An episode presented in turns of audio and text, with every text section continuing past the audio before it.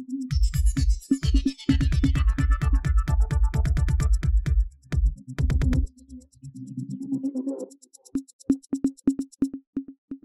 இது news focus Tamil.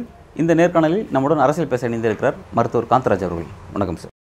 இப்போ இந்த குடிக்கும் அரசியல் அண்ணாமலை ரொம்ப பெரிய தீவிரமாக முன்னெடுத்து பண்ணிட்டு இருக்காரு இப்போ அந்த விஷயத்தை அவர் என்ன என்ன செட் பண்ணுறாருன்னா இங்கே வந்து போட்டி அப்படிங்கிறது பாஜகவுக்கும் அஹ், திமுகவுக்கும் தான் ஆனால் வந்து ஸ்டாலின் என்ன முடிவு பண்ணியிருக்காருன்னா பாஜகவுக்கும் காவல்துறைக்குமான ஒரு போட்டி வந்து உருவாக்கி விட்டாங்க.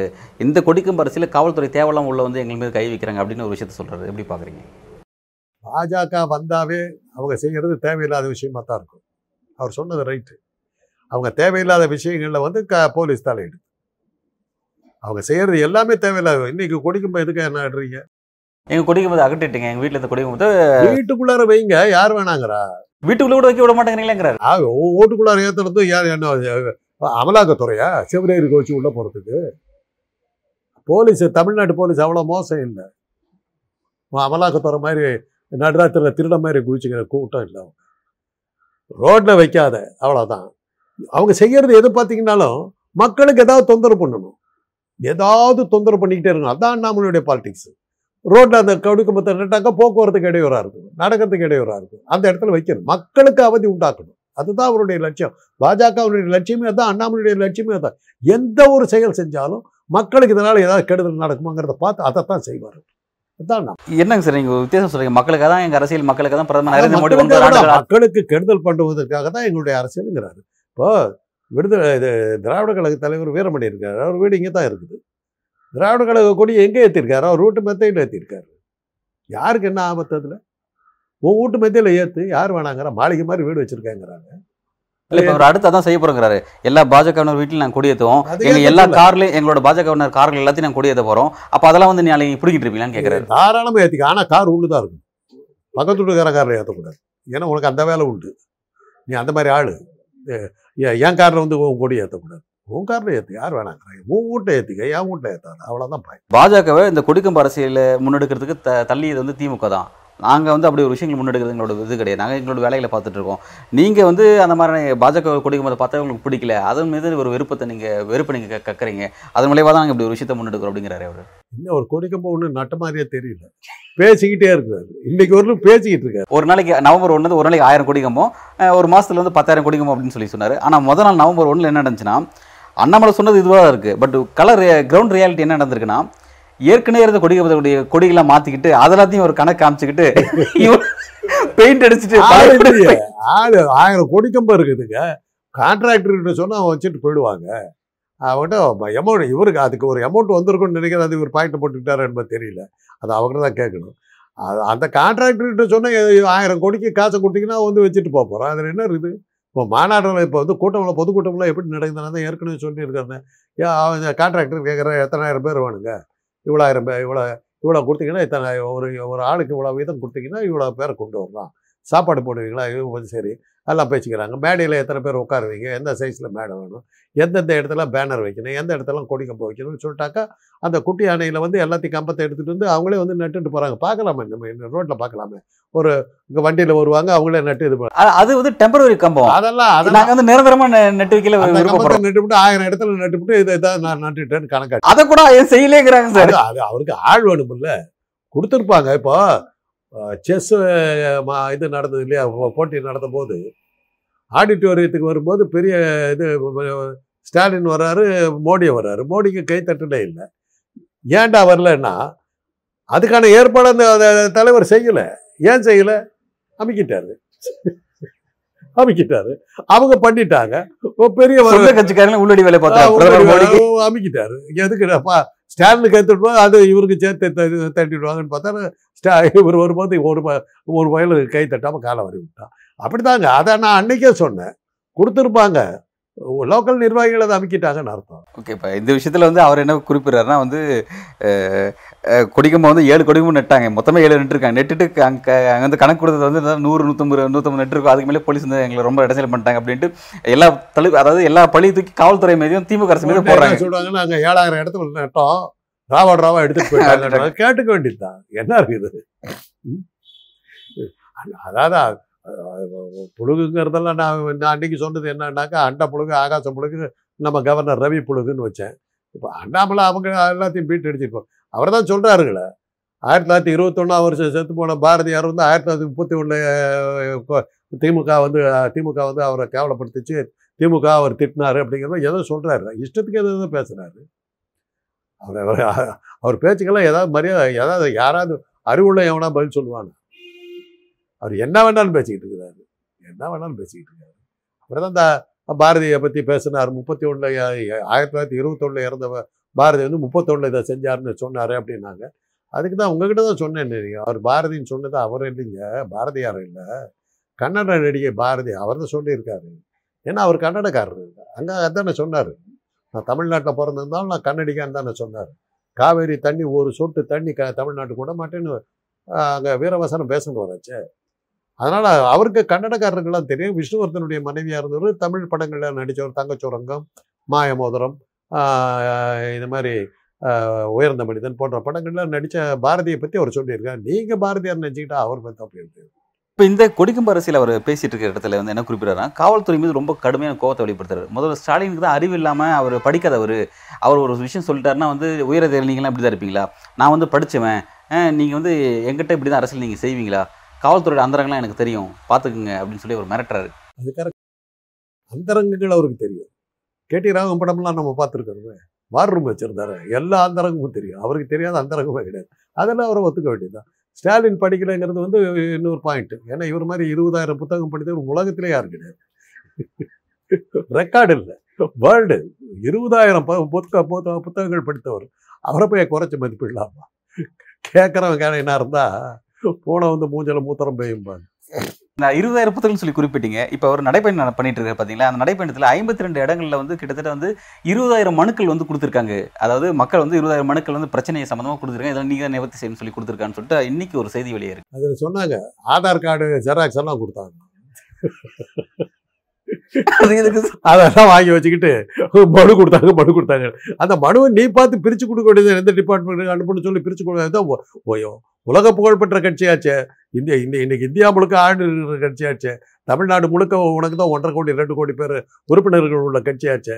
அதெல்லாம் பிரித்து எந்த டிபார்ட்மெண்ட்டுக்கு போகணும்னு பிரித்து கொடுக்க வேண்டியது இந்த இந்த மனுக்கள் இது வந்திருக்கு. இந்த இந்த டிபார்ட்மெண்ட் வாங்கின மனுக்கள். ஐபிஎஸ் படிச்சிருக்கிறல்லப்பா ரெண்டாவது இருபதாயிரம் புத்தகம் படித்த அறிவுலக மேதை நீ. இதெல்லாம் கூட தெரியாது. இதெல்லாம் என்ன மாதிரி படிக்காதவங்களாம் வந்து ஒரு ஆஃப்டர் ஆல் ஒரு டாக்டருக்கு படித்த ஒரு ஆள் நான்லாம் பேசலாமா? உன்ன மாதிரி ஒரு மேதை. எவ்வளோ பெரிய மேதை. ஸ்டாலின் பிஏ டிகிரி பிரசிடென்சி காலேஜில் வாங்கினாரு. ஓ உனக்கு தெரியுமா அது? ம்? நீ ஏதாவது காலேஜுக்கு போனியா? உன் படிப்பை பற்றியே ப்ளஸ் டூவை பற்றியே சந்தேகப்படுறாங்க உன்னை பற்றி நீ ஐபிஎஸ்ன்னு கதை விட்டுக்கிட்டு சுற்றிட்டு உண்மைதானாங்கன்னு தெரியுது இந்த கொடிக்குமா அரசியல் விஷயத்தில் வந்து அவர் காவல்துறை கடுமையாக சாடுறாரு. காவல்துறைக்கும் எங்களுக்குமான ஒரு முரண்பட்ட போக்கு உருவாக்க முயற்சி பண்ணுது. நாங்கள் நினச்சா காவல்துறை ஸ்தம்பிக்க வச்சிருவோம். அந்த அளவுக்கு காவல்துறையால் டுவெண்ட்டி ஃபோர் இன்ட்டு முப்பது நாட்கள் அதாவது இருபத்தி நாலு மணி நேரம் முப்பது நாட்கள் அப்படிங்கிற மாதிரி அவங்கள வந்து ஸ்தம்பிக்க அளவுக்கு பாஜக அளவு போராட்டத்தை முன்னெடுக்க முடியும். நாங்கள் அப்படிலாம் செய்யக்கூடாது அப்படின்னு பார்க்குறோம். அப்படிங்கிற மாதிரி ஒரு ஒரு மிரட்டல் டோன் வந்து வெளியிடுறாரு. அது எப்படி பார்க்குறது? எப்படி பயத்தில் வர்றது. புழுவை குச்சியில் குத்துனீங்கன்னா டக்குன்னு அப்படி தலை தூக்கும். கோவமா. அதனால என்ன பண்ண முடியும்? இந்த புழு மாதிரி தான் அவர் சார் அவர் பெரிய தலைவர் தேசிய கட்சியினுடைய பேசிக்கிட்டு தானுங்களா இருக்காரு? பேசிக்கிட்டு தானே இருக்காரு? பார்த்தா அப்பதான் ஆயிரம் கோடி கம்பம் எங்கே போச்சுன்னு தெரியல. அதுக்கப்புறம் போலீஸோட முறைச்சிக்கிட்டு நாங்கள் நினைச்சாலும் செய்ய. யார் வேணாங்கிற? ரயிலை நிறுத்து. பிள்ளையான ஓட ஓடம் பண்ணு. கடையெல்லாம் அடை அடை அடைக்க சொல்லு. சார் அந்த மாதிரி தான் செய்யறதுக்கு முயற்சி பண்ணுறான்னு சொல்லி சொல்கிறாங்க சார். பண்ண. அது நடந்துடக்கூடாது தமிழ்நாட்டில் அது நடந்துடக்கூடாது உனக்கு ஆள் இருந்தால் செய்யப்பா யார் வேணாங்கிறா. பேசாத செய்ய. நீ தான் பெரிய ஆளாச்சு. பெட்ரோல் வெடி கொண்டு வீசுற ஆளாச்சு. நீ சாதாரண ஆளா? என்ன சார் இவர் குறிப்பிட்டு பெட்ரோல் கொண்டு அது போட்டது கருக்கா வினோத் அப்படின்னு சொல்லிட்டு இவர் அவர் அவர் அவர் எங்க எல்லாம் அவர் கரெக்டாக கொண்டு போடுறாரு. வெடிக்காத மாதிரி போடுவார். ஒரே ஒரு இடத்துல வெடிச்சது. அவருடைய அவங்க ஆஃபீஸில் வெடிச்சது. அது வெடிச்சா என்ன ஆகும்னு அப்போ தெரிஞ்சு போச்சு. ஒரு இடத்துல கொஞ்சம் கருப்பாக புகை அடிக்குங்கிறது தான் பெட்ரோல் வெடிகுண்டால் வரக்கூடியது. நாம் கூட என்ன நினச்சோம்? பெட்ரோல் வெடிகுண்டு போட்டாங்க. டி நகர் பூரா இடிச்சு கொட்டி போச்சு. சரவணா பவன்லாம் இடிச்சு போச்சு. எல்லாம் போச்சு. எல்லாம் அங்கே போனால் தரமட்டமாக இருக்கும். மக்கள்லாம் அந்த நிர்ணய பலாயிரக்கணக்கான மக்கள் செத்து போயிருப்பாங்க அங்கே போனால் செவுத்தில் அவங்க ஆஃபீஸில் செவுத்தில் ஒரு ஒரு ரூபாய் அகலத்தில் ஒரு கருப்பாக ஒரு இது. அதுதான் பெட்ரோல் வெடிகுண்டால் ஏற்பட்ட அந்த ஆஃபீஸுக்கு ஏற்பட்ட சேதம். அதை அண்ணாமலை வந்து அணுகுண்டு போட்ட மாதிரி பார்த்து ஒரு போஸ். அவ்வளோதான் பெட்ரோல் வெடிகுண்டு பெட்ரோல் வெடிகுண்டு வந்து நீங்கள் வந்து பெருசாக பயந்துக்க வேண்டிய அவசியம் இல்லை. அதுலேயும் அந்த ஆள் எப்படி? அவன் எவ்வளோ சாமர்த்தியமாக இருக்கான் பாருங்க. கவர்னர் இதில் மாளிகைக்கு முன்னாடி வைக்கிறான். சிசிடிவி இருக்கிறது தெரியாமல் அந்த முட்டாள் பண்ணுவான். சொல்லி அனுப்ப வேணாம் ஒரு ஐபிஎஸ் படித்த ஆள். டே அங்கே சிசிடிவி இருக்கும். அதை தாண்டி வை இதை தாண்டி இன்ஸ்ட்ரக்ஷன் கொடுத்துருக்க முடியாது. அண்ணாமலை வரதுக்கு முன்னாடி பெட்ரோல் வெடிகுண்டுங்கிற விஷயம் தமிழ்நாட்டுக்கு தெரியாதுங்க. முதல் பெட்ரோல் வெடிகுண்டு நம்ம கேள்விப்பட்டது வந்து பாஜக ஆஃபீஸில் வச்சது? தான் அதுக்கப்புறம் கோயம்புத்தூரில் வச்சாங்க. பாஜக நிர்வாகிகள் வீட்டுக்கெல்லாரும் முன்னாடி வந்து வந்து உருண்டு உருண்டு உழுவுது. ஒன்று கூட வெடிக்கல. யாருக்குமே ஆபத்து இல்லை. அதான் சாமர்த்தியம். பெட்ரோல் வெடிகுண்டுங்கிற ப- ப- ஒரு பயமுறுத்தலை உண்டாக்கியாச்சு. ஆனால் அதே சமயத்தில் பாஜகவுக்கும் ஒரு சேதமும் இல்லாமல் பார்த்துக்க அதான் நாம அதான் நாம கஞ்சா வச்சு பாக்கெட்டில் வச்சு அவரை பிடிச்சி பிடிப்பாருல்ல. அந்த டெக்னிக் பெட்ரோல் வெடிகுண்டு கலாச்சாரத்தை தமிழ்நாட்டுக்கு பாஜக தான் கொண்டு வந்ததுன்னு நீங்கள் குறிப்பிடுறீங்க. பாஜக வந்து அதை திமுக அரசு அப்படி விஷயத்தை செஞ்சுட்டு இருக்கு நான் அன்னைக்கே சொன்னேன். அந்த தெருவில் இருக்கவங்களுக்கே குண்டு வெடிச்சது தெரியல. பத்து கிலோமீட்டருக்கு அந்த பக்கம் இருக்கிற அண்ணாமலைக்கு அது மூணு மணிக்கெல்லாம் விஷயம் தெரிஞ்சு நாலு மணிக்கு ஃபோட்டோ எடுத்து அஞ்சு மணிக்கு எப்படி ஊட்டி வர்றாங்க அப்படின்னா அவர் எதிர்பார்த்துருக்காரு. உழவு போகுதுன்னு எதிர்பார்த்துருக்காரு. அவருக்கு தெரிஞ்சிருக்குது. அவரை பிடிச்சி அரெஸ்ட் பண்ணி உள்ளே போட்டு முட்டிக்கு முட்டி தட்டிங்கன்னா பூரா விஷயம் வெளியே வந்துடும் இப்போ கூட சொல்கிறேன் அவருக்கு எல்லாமே தெரியும். யார் போட்டால் அந்த ஒருவேளை. என்ஐஏ விசாரணை இந்த விஷயத்துல கேட்கறாரு என்ஐஏ விசாரணை வேணும்னு கேட்டா அதுல வந்து அண்ணாமலை பிடிபட்டுருவார் அப்படிங்கிறதுக்காக அண்ணாமலைக்கு எதிராக ஒரு கருத்தை பதிவு போட்டுறாரு. அவங்க ரெண்டு பேத்துக்கு மத்தியில் ஒரு போட்டி இருக்குது. நீ புழுகிறது நீங்க சொல்றது உண்மைதான். ஏன். அப்படின்னா போன தீபாவளிக்கு வந்து ஒரு விஷயத்த என்ன சொன்னால் கட்டுப்பாடெல்லாம் பார்க்காதீங்க. பட்டாசு வெடிங்க நீதிமன்ற உத்தரவு நீங்கள் பார்க்காதீங்க வெடிங்க. சில கிறித்துவ அமைப்புகள் இந்த மாதிரியான விஷயங்கள்லாம் வந்து இந்துக்கள் கொண்டாடக்கூடிய தீபாவளிக்கு எதிராக சில கருத்துக்களை தெரிவிக்கிறேன். அவங்க பார்த்த வேலை அது அப்படின்னு சொல்லிட்டு ஒரு விஷயத்தை பேசினார். இது வந்து கிறித்துவ மக்களுக்கும் இந்து மக்களுக்குமான ஒரு வன்முறையை ஒரு மத பிரச்சனையை உருவாக்குறதுக்கான ஒரு விஷயத்தை முன்னெடுக்கிறான்னு சொல்லிட்டு அவர் வந்து வழக்கு ஒன்று போட்டாங்க. அந்த வழக்குக்கு அவர் விசாரணை செய்கிறதுக்கு ஆளுநர் ஒப்புதல் கொடுத்திருக்கிறாரு. அண்ணா அண்ணாமலை மீது அண்ணா அந்த வழக்கு விசாரணை செய்யறதுக்கு அந்த ஆளுநர் ஒப்புதல் கொடுக்கணும். அந்த ஒப்புதலை ரெண்டு நாள் முன்னாடி அவர் அந்த ஒப்புதல் கொடுத்துருக்காரு. எப்படி பாக்குறீங்க? ரவியை வந்து கவர்னர் போஸ்ட் வந்து எடுத்துருவாங்கன்னு நினைக்கிறேன். எடுத்துட்டு அண்ணாமலை போஸ்ட் போடுவாங்க. என்னங்க சார் இது மாநில தலைவராக இருக்கிற இவர் வந்து ஆளுநர் விஷயம் புதுசா இருக்கு. அது சொல்ல முடியாது. இவர் வந்து மிசோரம் அந்த மாதிரி ஏரியாவில் எங்கேயாவது கவர்னராக போட்டு இப்ப அண்ணாமலை வந்து கவர்னர் ஆகிட்டா இப்ப சிஎம் யார்? அவர் தான் சிஎம் சொல்லி அவரை தான் வச்சிருக்காங்க. இப்ப அவரை தூக்கி ஆளுநர் ஆகிட்டா அப்புறம் எப்படி சார்? தமிழ்நாடு நாடு சிஎம் அவர் ஆகிறதா அவர் ஒரு திட்டம்? பாஜக தமிழ்நாடுன்னு வேற எங்கேயாவது இருக்குதா? இதை விட்டா? ரெண்டாயிரத்தி இருபத்தி ஏழுல தமிழ்நாடு சிஎம் அவர் தான் ஆகிறாரு அப்படின்னு சொல்லி கனவுகள் காண்றத அவர் ரெண்டாயிரத்தி இருபத்தாறுல கூட்டணியோட சிஎம் அவர் தான் இருக்காரு அப்படின்னு சொல்லி சொன்னால தான் எடப்பாடி பழனிசாமி கோச்சிக்கிட்டு நான் இல்லையா? அப்ப நான் இந்த கூட்டணி இல்லைன்னு சொல்லிட்டு அவர் அதனால தான் வெளியே வந்தா சொல்லி சொல்றாங்களே. இருக்கலாம் இருக்கலாம். நீங்க அவரை வந்து ஆளுநர் சொல்லி சொல்றீங்க. அண்ணாமலை வந்து சிஎம் கனவு காண்றாரு. நீங்க அவர் சத்திரத்துல ரெண்டு பிச்சைக்காரர் உட்கார்ந்து இருப்பானுங்க எல்லாம் வந்து ஜனங்கள்லாம் வந்து இது பண்ணிட்டு ஏதோ பெருசாக ஏதோ இந்த பிச்சைக்காரனு கேட்பானுங்க என்னங்க இன்னைக்கு என்ன விசேஷமாக ஏதாவது எல்லோரும் இப்படியெல்லாம் விஷயம் இதாக போய் போயிட்டுருக்காங்க அப்படின்னு. சத்திரத்தை இவர் சொல்லுவார் இன்றைக்கி இளவரசிக்கு திருமணம்வாங்க நம்மக்கிட்ட சொல்லவே இல்லையே அப்படிம்பாங்க. அந்த சத்திரத்து பிச்சைக்காரன் மாதிரி தான் இவங்க ரெண்டு பேரும்.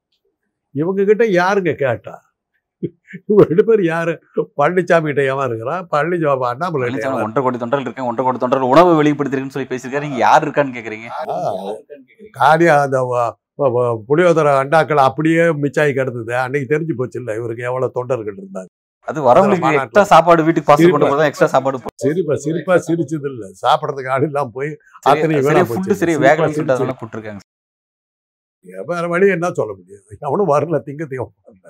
கணக்காட்ட முடியல. அன்னைக்கு காணாம போனவர் தான். அமர் பிரசாத் ரெட்டி அவரோட கைது தொடர்ச்சி அவர் மீது அவர்- பின்னாடி இருக்கக்கூடிய பல்வேறு குற்ற பின்னணி அப்படிங்கிற விஷயத்தை குறிப்பிடும் ஆர் கே சுரேஷ் அப்படின்னு பாஜக இருக்கும் பலர் அந்த லிஸ்ட்டில் சொல்லிட்டு இருக்காங்க. இப்போ நேற்றைக்கு ஒரு முக்கியமான சர்ச்சை உள்ள இருந்துச்சு ஒரு ரஞ்சனா நாச்சியார்னு சொல்லிட்டு ஒரு பெண்மணி அந்த பெண்மணி வந்து ஒரு நடிகை துணை நடிகை இருக்காங்க.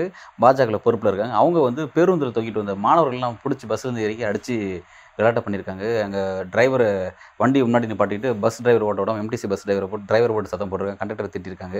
பெரிய சர்ச்சை உண்டாக்கியிருக்காங்க. இன்னைக்கு அந்த அம்மா கைது செய்யப்பட்டிருக்காங்க. எப்படி பார்க்குறீங்க சார்? அவங்க செய்திகள்லாம் அப்படித்தாங்க வருது. பாஜகங்கிற செய்திகளே அப்படித்தான் வருது.